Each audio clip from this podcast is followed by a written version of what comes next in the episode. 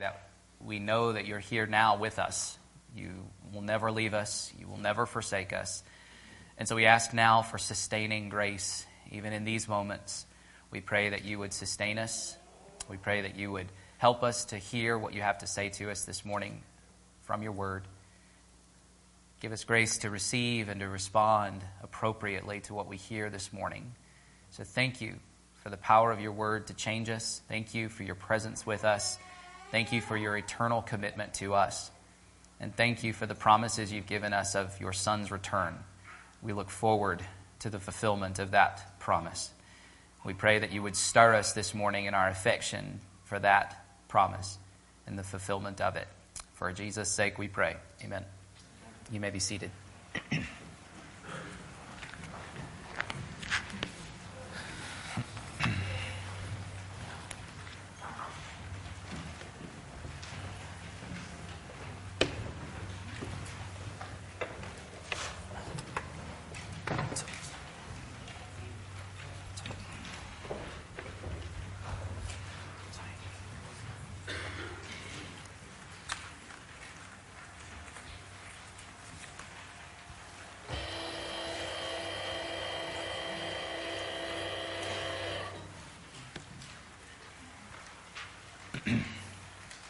The sky is falling.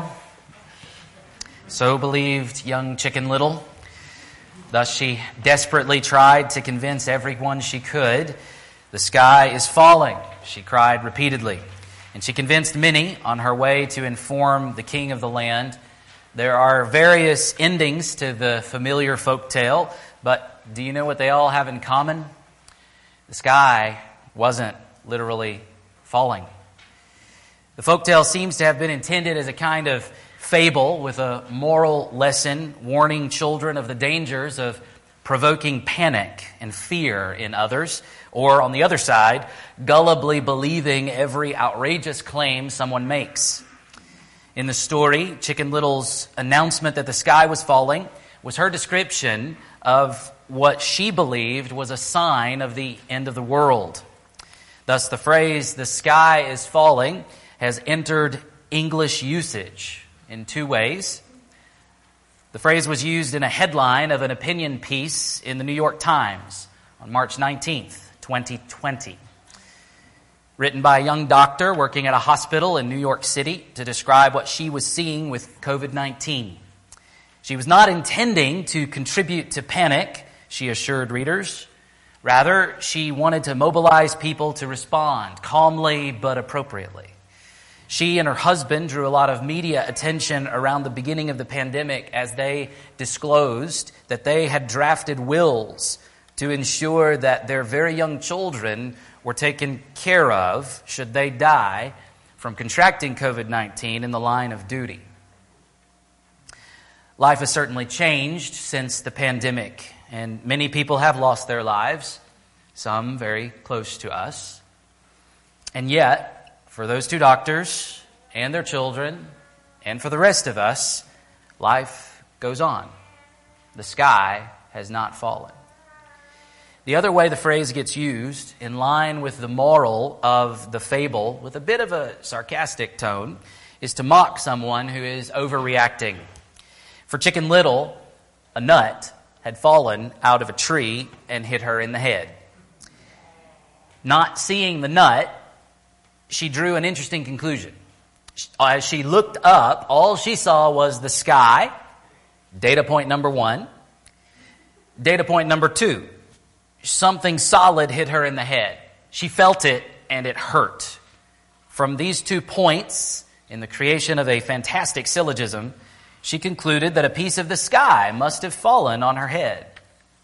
As she announced her conclusion to everyone who would listen, the other animals should have asked some questions, looked for more data, sought more evidence before gullibly giving in to fear. Well, there was one character in the story who didn't believe Chicken Little's report. Do you remember how the folk tale ends? Foxy Loxy either didn't believe her report or didn't care. Instead, he lured her followers into his lair, telling them that he would take them by a shortcut to the king's palace. In some versions of the story, Chicken Little herself escapes, one way or another, but all of her followers are eaten by the cunning fox. He took advantage of their gullibility and their fear. Interestingly, the story was adapted by Disney during World War II, turned into a sort of dark comedy where the fox had bought into Nazi propaganda and so is responsible for agitating the frenzy of the rest of the animals in order to devour them. The point seemed to be to illustrate how fear mongering and provoking panic could cause the Allies to fail in the war effort. Why are we beginning this morning with a reminder about Chicken Little? For two reasons. First, Jesus issues sharp warnings throughout his kingdom coming discourse in Matthew chapters 24 and 25 for his followers to resist deception and to not be alarmed by the events that might seem to indicate that the sky is falling. Second, in our passage this morning, Jesus is going to announce that the sky will someday fall. And we need to grapple carefully with his words in their biblical and ancient context. Before we look at the details of those famous words in verse 29 of Matthew 24, where he sets up as a precursor to his coming, and he certainly seems to be describing what writer, one writer calls cosmic catastrophes. I'd like to briefly explore some other passages of Scripture. While Chicken Little certainly believed the sky was literally falling, when we read that kind of language in the Bible, where the author's intending to communicate that the sky was literally going to fall or that it literally had fallen. In verse 29, Jesus is going to refer to the sun being darkened and the moon not giving its light. By themselves, those phrases could describe nothing more significant than solar or lunar eclipses. Then he adds that the stars will fall from the sky, and even this might mean nothing more than what we know of as a meteor shower. Finally, he speaks of the powers of the heavens shaken, a phrase that is harder to correlate with a specific astronomical phenomenon. Jesus is clearly borrowing each of these four phrases from different passages of the Old Testament, which describe various cosmic catastrophes. First, consider Isaiah 13, verses 9 through 11. Behold, the day of Yahweh comes, cruel with wrath and fierce anger, to make the land a desolation and to destroy its sinners from it. For the stars of the heavens and their constellations will not give their light. The sun will be dark at its rising, and the moon will not shed its light. I will punish the world for its evil and the wicked for their iniquity. I will put an end to the pomp of the arrogant and lay low the pompous pride of the ruthless. The first thing to notice from these verses is that Isaiah is composing poetry. Most English Bibles have indented lines here indicating that this is indeed Hebrew poetry. Notice also that verse 9 has the prophet Isaiah speaking about the day of the Lord, on which the Lord will pour out his wrath on sinners. And then verse 11 is Yahweh himself promising to punish the wicked of the world.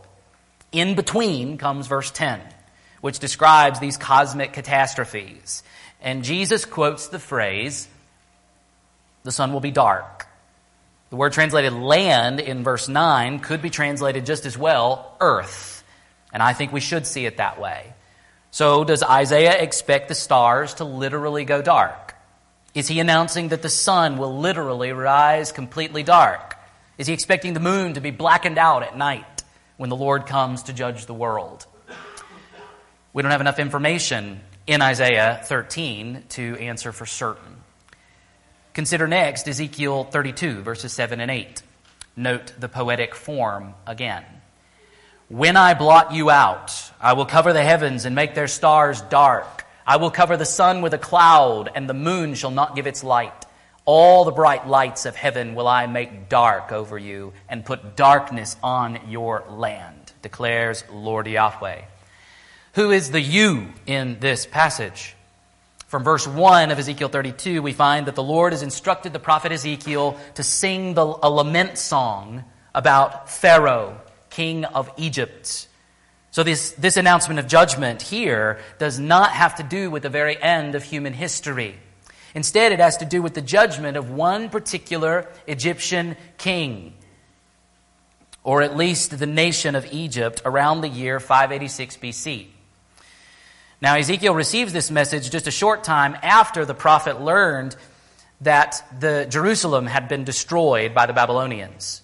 Thus, the Lord seems to be giving this message to the prophet so he would pass it on to the Jews in exile so that they wouldn't be tempted yet again to turn to Egypt for salvation and for help. The fulfillment of this defeat and destruction of Egypt would be accomplished by the same Babylonians who destroyed Jerusalem. Now, when Egypt was defeated by Babylon, did the stars literally go dark? There may have been clouds covering the sun. Perhaps there was a lunar eclipse during that time. But all of this could be poetic language utilized to describe the significance of Egypt's downfall. As they had once been literally plagued with darkness, back in Exodus, so God will again bring judgment against Egypt. Third, we return to Isaiah. This time we look at Isaiah 34, 1 to 4. Draw near, O nations, to hear, and give attention, O peoples. Let the earth hear and all that fills it, the world and all that comes from it. For Yahweh is enraged against all the nations and furious against all their host. He has devoted them to destruction, has given them over for slaughter. Their slain shall be cast out, and the stench of their corpses shall rise. The mountains shall flow with their blood. All the host of heaven shall rot away, and the skies roll up like a scroll. All their host shall fall as leaves from the vine, like leaves falling from the fig tree.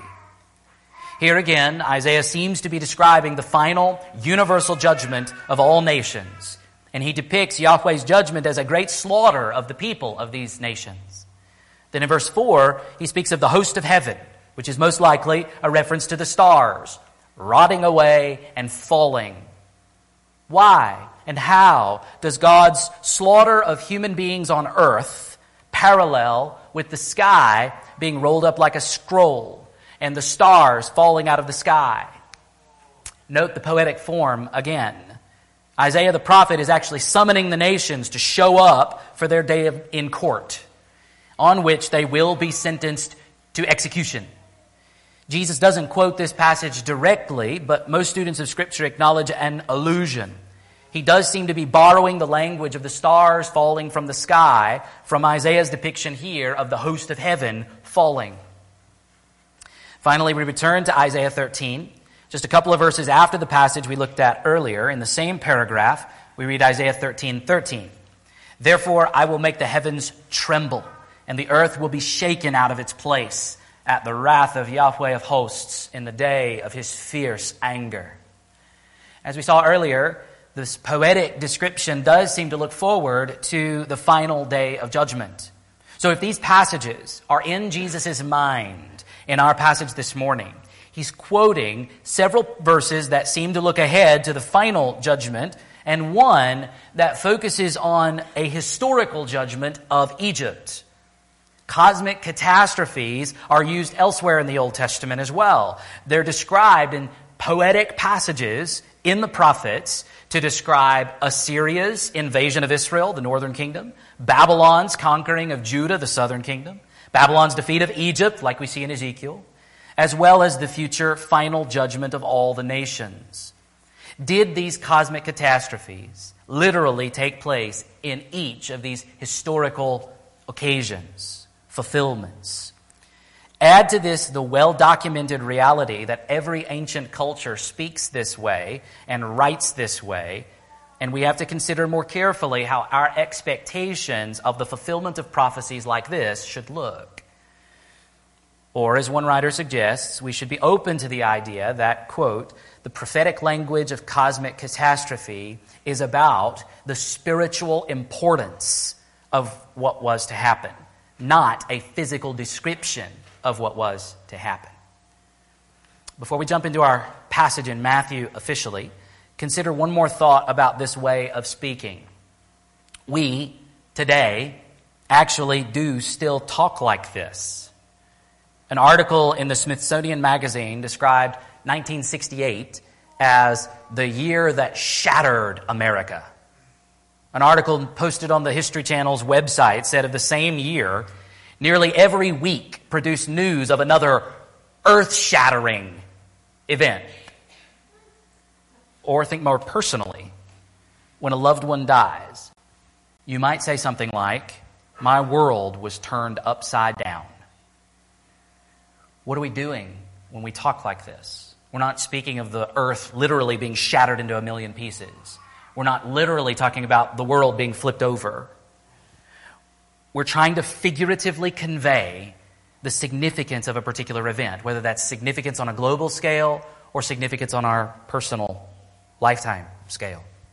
Describing literally what happened step by step in a narration doesn't communicate how it made you feel, how it affected you, how it changed you. Similarly, in the ancient world, where they studied the sky diligently and recognized the stability and the consistency of the movement of those heavenly bodies, to speak of an event that changed everything, or to speak of the destruction and judgment brought about by a God, they often spoke of the failure of the sun, moon, and the stars. In all of these passages, this might be all we should take away. Rather than expecting cosmic catastrophes, perhaps we're getting the prophets and the poets seeking to illustrate the significance of certain events. When we analyze Jesus' words in verse 29 and set it in its New Testament context, I'll show you why he almost certainly didn't intend to speak literally. Taking him literally creates a contradiction, or at least a very difficult to resolve problem in New Testament eschatology. But before we get to that, let's step back into Matthew 24 again. Recall that Jesus has just announced the destruction of the temple, and four of his disciples, we learn that from Mark's gospel, four of his disciples have asked him to tell them when that was going to happen. They've also asked him what sign they can expect God to send them to indicate that they should prepare for Jesus' coming and the end of the age. In verses 4 to 14, of Matthew 24, Jesus warned them about the danger of looking for a sign. It primes you to be led astray and distracted. So Jesus listed several big things that they might think are signs, but should not be viewed that way. Then in verses 15 to 22, I believe he began answering their first question by telling them something that they would see the abomination of desolation, which I suggested was fulfilled in the actions of the Jewish zealots, which provoked the Roman armies to surround Jerusalem, destroy the temple, burn the city, and slaughter multitudes. This event produced great tribulation, which would impact his disciples' lives, but it also seems to have contributed to the birth pains, the waves of suffering and tribulation that would characterize history from that day until he does, in fact, return. But Jesus assures his disciples that God will intervene to reduce the suffering and preserve his elect. Now we move into verses 23 to 26, where Jesus warns his followers about counterfeit comings. Matthew 24, 23 to 26. Then if anyone says to you, Look, here is the Christ, or there he is, do not believe it. For false Christs and false prophets will arise and perform great signs and wonders, so as to lead astray, if possible, even the elect. See, I have told you beforehand. So if they say to you, Look, he's in the wilderness, do not go out. If they say, Look, he's in the inner rooms, do not believe it. Jesus repeats his warning from verse 5. But here, after he draws their attention to the abomination of desolation and the destruction of Jerusalem, he indicates that the same kind of deceivers will be active during the Jewish war and even beyond. History has certainly proven Jesus to be a true prophet. But followers of Jesus throughout the ages need to be on their guard against both those who would claim to be the Messiah as though the Messiah had returned in some secret fashion, only notifying certain specially chosen followers, and also against false prophets who would claim to speak the word of the Lord, but who are truly peddling cleverly devised myths, seeking to exploit Christians with their false words. As Peter would later say, their condemnation from long ago is not idle, and their destruction is not asleep. I possess a chart published in a theological journal in 1990 that lists 70 individuals throughout history who have either claimed to be the Messiah or others believed they were the Messiah. It's interesting to note that there were two such men who were active during the Jewish war. One was named Menachem ben Judah, the other was named Simeon bar Giora. Menachem was a warrior, and he gained a violent following and proclaimed himself King of the Jews in AD 66. His father had been Judas the Galilean, a man who claimed to be the Messiah right around the time Jesus was born. He is mentioned in Acts 5:37. Menachem, his son, attempted to capture the temple but was quickly killed. This was before John of Giscala, who, as I mentioned last week, I believe factors into the abomination of desolation Jesus and Daniel spoke of, actually did capture the temple. Shortly after John did turn the temple into a fortress, Simeon bar Giora was followed by a group of Idumeans, and they attempted, ultimately unsuccessfully, to remove John from the temple. This was the kind of infighting that Josephus referred to as civil war among the Jews in Jerusalem that certainly contributed to their being slaughtered by the Romans. Josephus also testifies to the prevalence of false prophets during the Jewish war of AD 66 to 70. And he even records the testimony of several apparent signs and wonders being performed before the city of Jerusalem was utterly destroyed by the Roman armies. Many Jews looked to these signs as indicators from God that he was going to spare Jerusalem and the temple. And as Rome tightened the noose around the temple, people were desperate for salvation, desperate for hope. They were led astray. As the true prophet Jesus had clearly indicated, the city and its inhabitants were doomed. Since that year, AD 70, there have been many more false messiahs, and there have been many, many more false prophets. And so his warning remains relevant for today. Jesus makes it clear that their desire is to deceive those whom God has chosen to save, the elect. But they will ultimately fail. It can be disheartening today to see the number of people who seem to be listening to self proclaimed prophets on the internet, many of whom are professing Christians.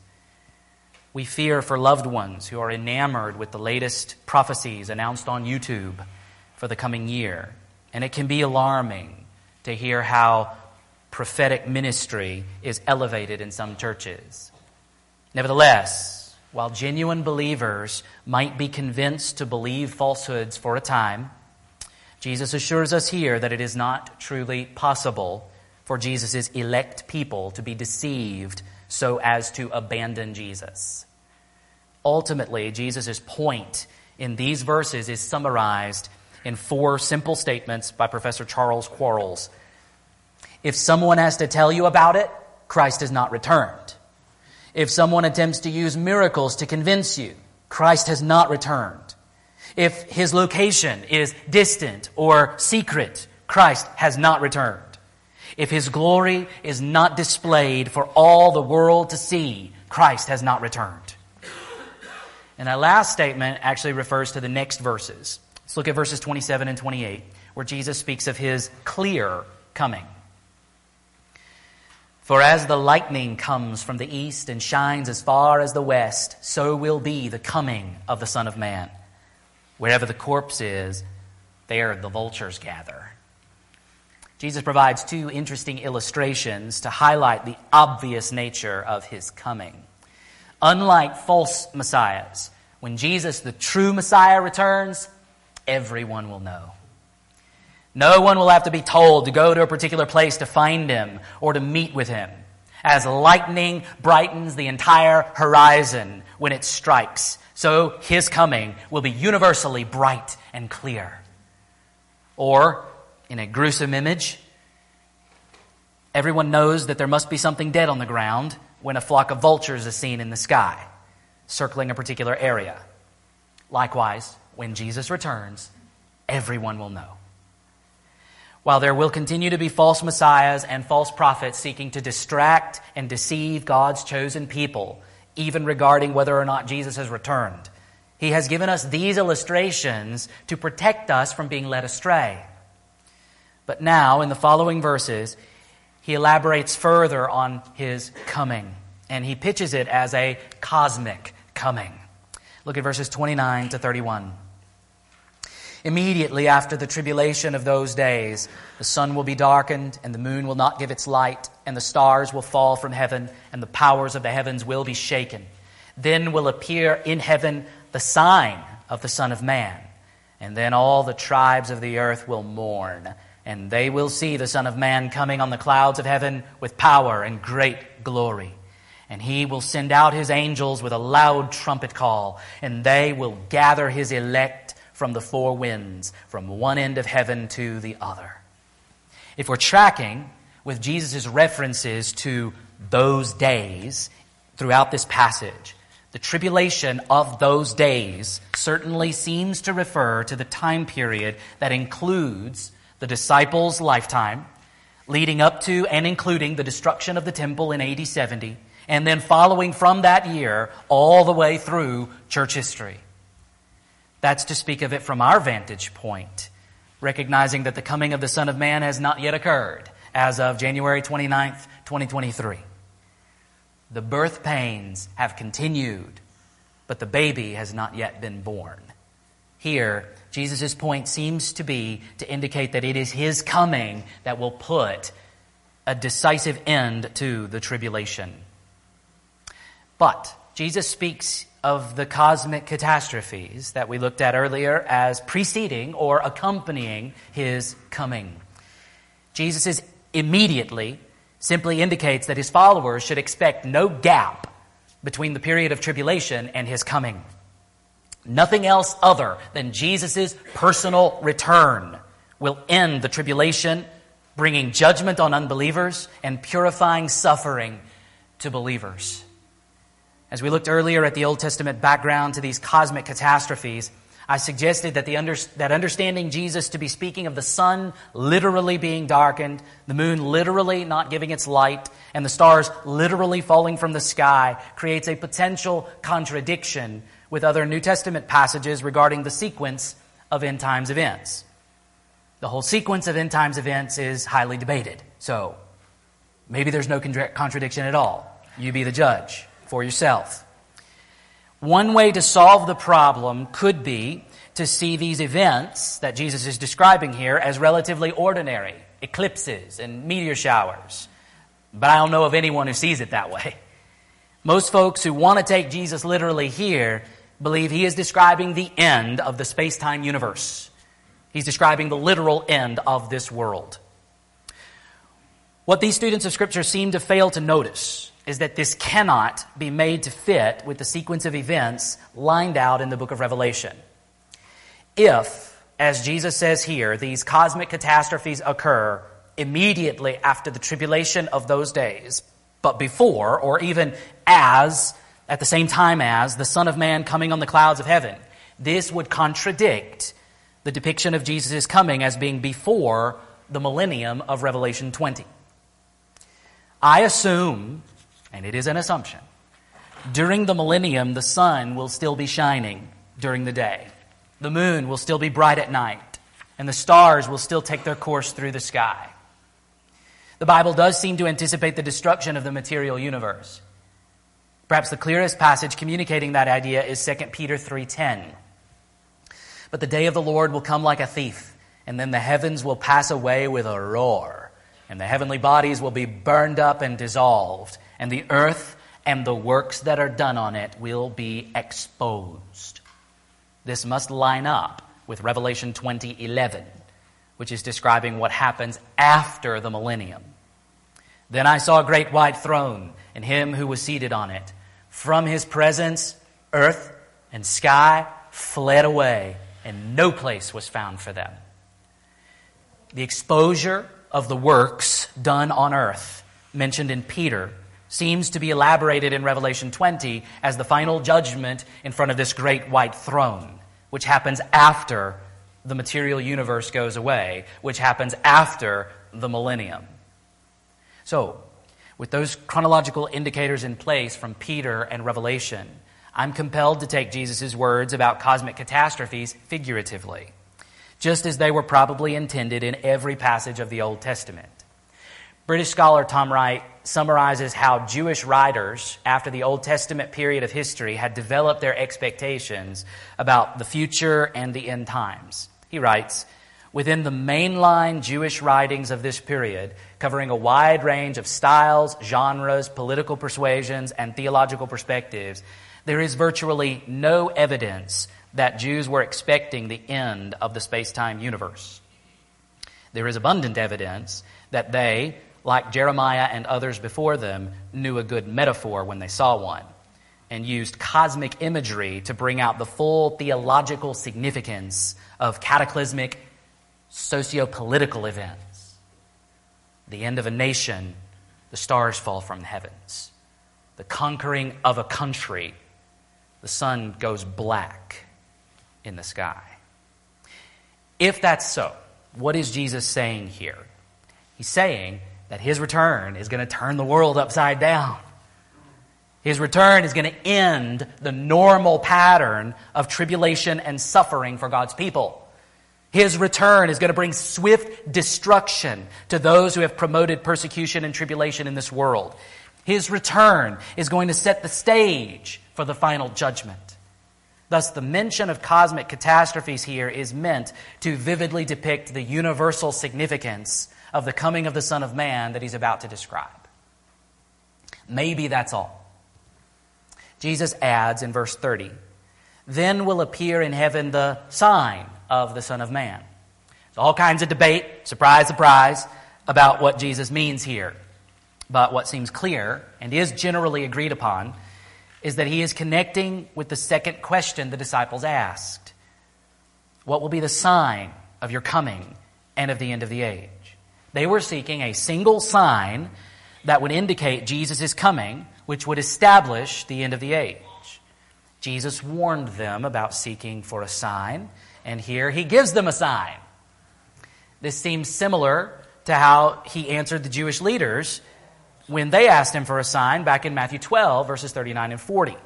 But he answered them, An evil and adulterous generation seeks for a sign, but no sign will be given to it except the sign of the prophet Jonah.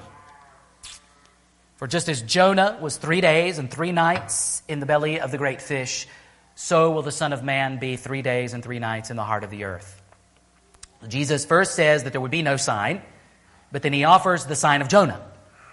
As we saw when we looked at that passage before, the sign is not the same kind of thing that the Jewish leaders were asking for. They wanted some miraculous demonstration of power that would prove Jesus' authority and identity. Instead, he simply tells them to go read the book of Jonah again and to see there a depiction of Jesus dying and rising from the dead on the third day.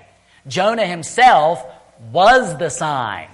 So, likewise, in this passage, the sign of the Son of Man seems to be Jesus himself coming on the clouds of heaven. Thus, in his directly addressing the disciples' request for a sign, don't miss the hint of a rebuke here.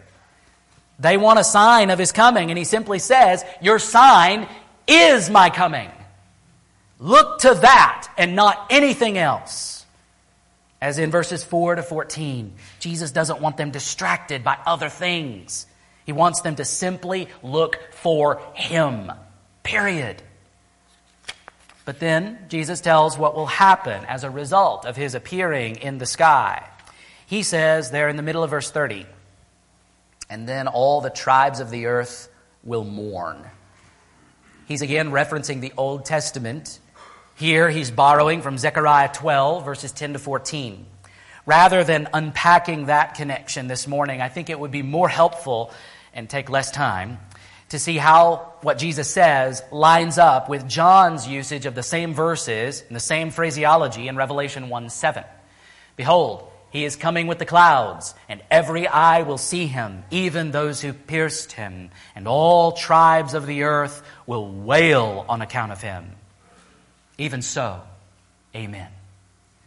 Given the unfolding of the visions of Revelation, when Jesus arrives in chapter 19, riding the white horse, there is no response of repentant mourning. In fact, throughout the book, in the face of the Lamb's judgments, those who dwell on the earth consistently refuse to repent, except those whose names have been recorded in the Lamb's book of life before the foundation of the world. In other words, Revelation depicts the elect as responding to the proclamation of the gospel, while everyone else happily gives their allegiance to the beast. When Jesus shows up to bring a final end to the beast's tyranny, it will be too late to respond with repentance. Instead, there will be the hopeless mourning expressed by all people in the vision John records in Revelation 6. After John sees the sixth seal being opened, he describes cosmic catastrophes that echo Jesus' words and other Old Testament passages. And then John records what he hears all people saying in verses 15 to 17. Then the kings of the earth and the great ones and the generals and the rich and the powerful and everyone, slave and free, hid themselves in the caves and among the rocks of the mountains, calling to the mountains and rocks, Fall on us and hide us from the face of him who is seated on the throne and from the wrath of the Lamb. For the great day of their wrath has come, and who can stand? Back in Matthew chapter 24, verse 30, Jesus goes on to say that all the tribes of the earth will see the Son of Man coming on the clouds of heaven with power and great glory. Here, Jesus clearly identifies himself as the Son of Man of the vision recorded in Daniel 7, verses 13 and 14. The coming of the Son of Man in Daniel 7 is the coming of a human from earth to heaven to receive universal kingship and everlasting dominion over the whole world. We might say that Daniel sees one like a son of man, this human figure, receive all authority on heaven and earth. Thus, Daniel sees Jesus' ascension in a prophetic vision. Here, however, Jesus indicates that the Son of Man who came to heaven from earth will receive his universal authority, and then will come back to earth from heaven in the future. This is how the angels could say to the disciples in Acts 1:11, "Men of Galilee, why do you stand looking into heaven? This Jesus who was taken up from you into heaven will come in the same way as you saw him go into heaven." That is, they saw him go up in the clouds, and therefore he will come again with the clouds and great glory. Jesus had already told them of this, but in Acts 1, prior to the day of Pentecost and the Spirit's coming, they still had not connected the dots. Finally, in Matthew 24 31, I believe Jesus is describing what we often call the rapture. Look at, verses thir- look at verse 31 again. And he will send out his angels with a loud trumpet call, and they will gather his elect from the four winds, from one end of heaven to the other that the Son of Man can claim the angels as his own testifies to his divinity. Jesus commands the angels, and they do his bidding. Earlier in Matthew's gospel, we heard about Jesus sending out his angels to do some gathering, but it wasn't his elect being gathered.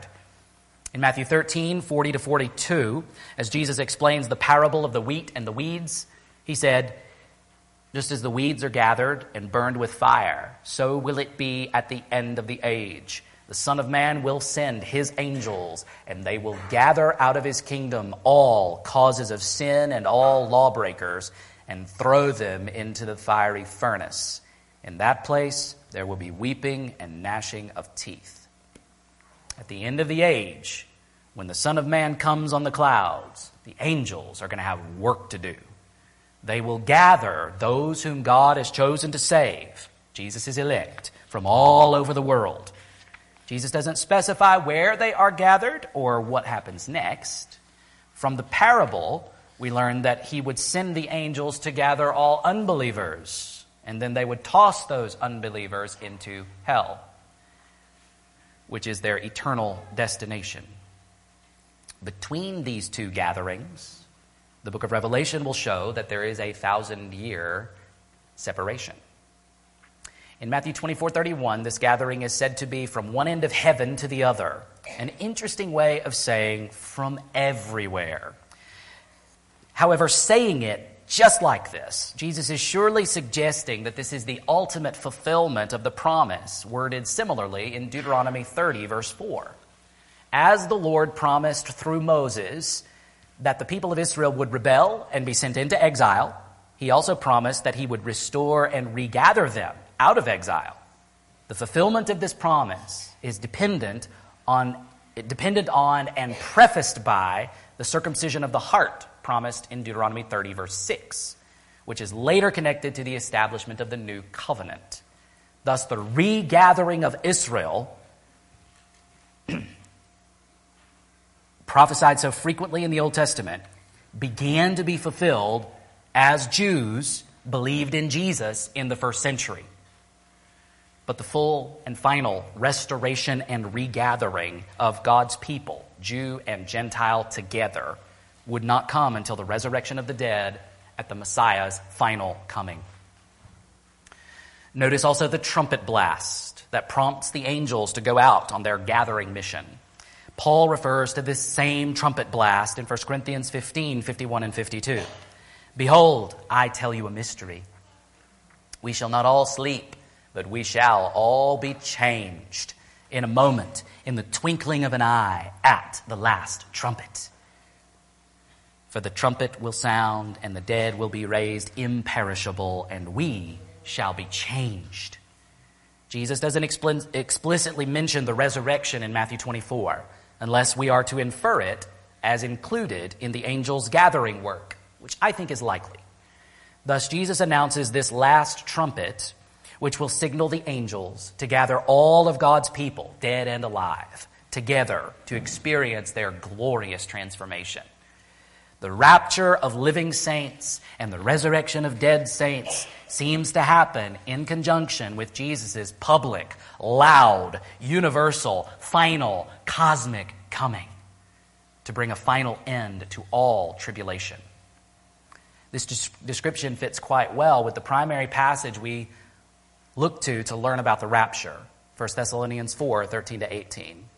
In that passage, what Jesus describes as the elect being gathered by angels, Paul speaks of as the dead in Christ rising first, and those who are living at that moment being caught up together in the clouds.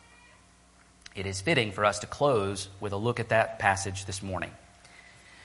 The Thessalonian Christians seem to have been worried about what their dead Christian loved ones would experience when Jesus did return. Would they miss out on an amazing event? Paul wants to encourage them and teach them what to expect so that their grief over their lost loved ones would not overwhelm them. First, in verse 14, Paul assures them that when Jesus returns, through Jesus, God will bring with him those who have fallen asleep. Thus, he promises their resurrection at that time. Then in verse 15, he indicates that their resurrection will happen even before Jesus' return impacts those who are alive. He writes, For this we declare to you by a word from the Lord. And Paul is probably thinking of Jesus' teaching now recorded in Matthew 24. That we who are alive, who are left until the coming of the Lord, will not precede those who have fallen asleep. Then in verses 16 and 17, Paul gets more specific about the nature and sequence of that cluster of events, drawing more details from Jesus' teaching. For the Lord himself will descend from heaven with a cry of command, with the voice of an archangel, and with the sound of the trumpet of God. And the dead in Christ will rise first. Then we who are alive, who are left, will be caught up together with them in the clouds to meet the Lord in the air. And so we will always be with the Lord. Paul doesn't mention the angels' involvement in this event. Instead, he focuses sharply on Jesus' actions, especially, and then the aftermath. The verb he uses to describe the action, translated as caught up, can be a very violent term, often used outside the Bible to describe seizing an enemy's weapons in warfare, to jerk a spear away from an enemy's uh, an enemy in one-on-one combat, or to drag an injured person to safety. It can refer to the crime that we call aggravated robbery. Elsewhere in Scripture, it is used in some of these same ways. Here, Paul seems to be depicting a sudden relocation of living believers. One moment, we will be on earth. The next instant, we will be in the clouds. This fits with Paul's other description of this event that we just looked at in 1 Corinthians 15 52, which focuses on the transformation of living believers that we'll experience in the twinkling of an eye, or as quick as it takes you to blink. It's somewhat curious that we're stuck with the English word rapture to refer to this teaching. You won't find the word rapture in any English Bible translation, at least not referring to this teaching. The English word developed from the Latin, and its earliest usage had nothing to do with Christian theology, but instead referred to getting carried away in an ecstatic trance, like in pagan religion. Thus, the normal, non Christian usage of the term rapture in English continues to be in reference to emotional ecstasy, getting carried away in your feelings. The other English word developed from the same Latin root is the word rape, recognizing the term's violent meaning. Nevertheless, the word fits, though its typical usage in English has to do with figuratively or emotionally getting carried away. In the Christian doctrine, the word describes Christians literally getting carried away. In 1 Thessalonians 4, rather than focus on the transformation that will take place, Paul focuses on the movement from earth to the clouds. So, as Christ comes in the clouds, he will issue the cry of command, which probably alludes to what Jesus said he will do in John 5 28 and 29. Do not marvel at this, for an hour is coming when all who are in the tombs will hear his voice and come out. Those who have done good to the resurrection of life, and those who have done evil to the resurrection of judgment. It is only in Revelation 20 that we learn that 1,000 years will separate the resurrection of life from the resurrection of judgment. But in both cases, it will be Jesus' voice, Jesus' word, Jesus' command that will raise the dead. In 1 Thessalonians 4, Paul says that God will bring with him those who have fallen asleep. So, Jesus will appear in the clouds with the resurrected saints. Most likely, all those who have trusted in the Messiah before his first coming and since his death and resurrection, but have had to experience death. Then, those who are alive will be snatched up in an instant, moved from earth to join Jesus and the resurrected saints in the clouds. And Jesus says that the angels will be involved in this transportation, gathering his elect from all over the world. And what is the point of this movement? Why are we going to be snatched away to be gathered together with the resurrected saints in the clouds? Paul says it is to meet the Lord in the air. The Greek word is a term pregnant with meaning. We will see this same word used in Matthew 25 in the parable of the ten virgins. In Matthew 25, 6, we read, But at midnight there was a cry, Here is the bridegroom, come out to meet him. The five wise virgins, virgins had oil for their lamps, so they could go out of the city to meet the bridegroom and welcome him. The herald announces the bridegroom's arrival. The virgins come out to meet him, and then in verse 10, we see the five wise virgins going back into the city to join the bridegroom for the marriage feast. They went out to meet him only then to escort him back into the city in order to stay with him and feast with him. It is commonly observed that this particular term often describes similar situations in which a king or another important person would come to visit a city, and the people of the city would go out to meet him outside the city in order to festively escort him all the way into the city. Jesus actually experienced this when he rode the donkey into Jerusalem. There was a crowd in Jerusalem that came out of the city to meet him, and then they escorted him right back into the city. This seems to be why Paul chooses this very specific term in 1 Thessalonians 4. Those who are alive become the welcoming party for Jesus' return to earth, rather than describing a secret rapture whereby Jesus doesn't come all the way down and the raptured saints stay with Jesus in heaven for seven years while God pours out wrathful tribulation on the unbelievers of the earth.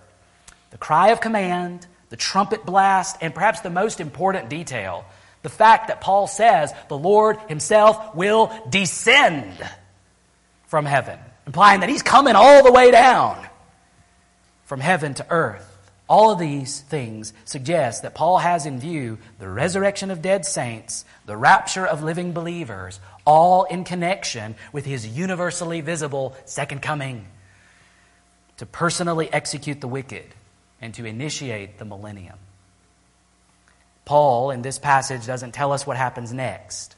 Instead, he simply says at the end of verse 17, and so we will always be with the Lord. Which is to say, wherever the Lord goes, we go. So if other passages of Scripture indicate that he's coming to the earth, then we will go with him and we will stay with him forever. This is our great hope. In 2 Timothy 4 8, we are encouraged to love Jesus' appearing, to love his second coming. Do you love it? Or are you so distracted by figuring out, figuring out everything that might happen beforehand? Or are you so worried about the tribulation and the Antichrist and the mark of the beast that when you think about Jesus' second coming, you don't really think about Jesus? and the transformation that's promised. Christian, love Jesus' appearing. Love the promise of his coming. Let nothing divert your affections. Paul promises to all who have loved his appearing that the Lord will award them with the crown of righteousness. Don't you want that? Whatever it is. Studying eschatology should and can grow your affection for Jesus and specifically love for his coming. That has been the effect in my life. When I think about Jesus' return and everything I see in the scriptures surrounding that event and connected with that event and flowing out of that event, everything else fades into the background. The things of earth will grow strangely dim in the light of his glory and grace. And I see his glory and his grace so clearly when I contemplate his coming. I want that for you too. I'd like to invite the musicians up. I know we're a little over time, but I'd like to sing that famous hymn if we can. Turn your eyes upon Jesus.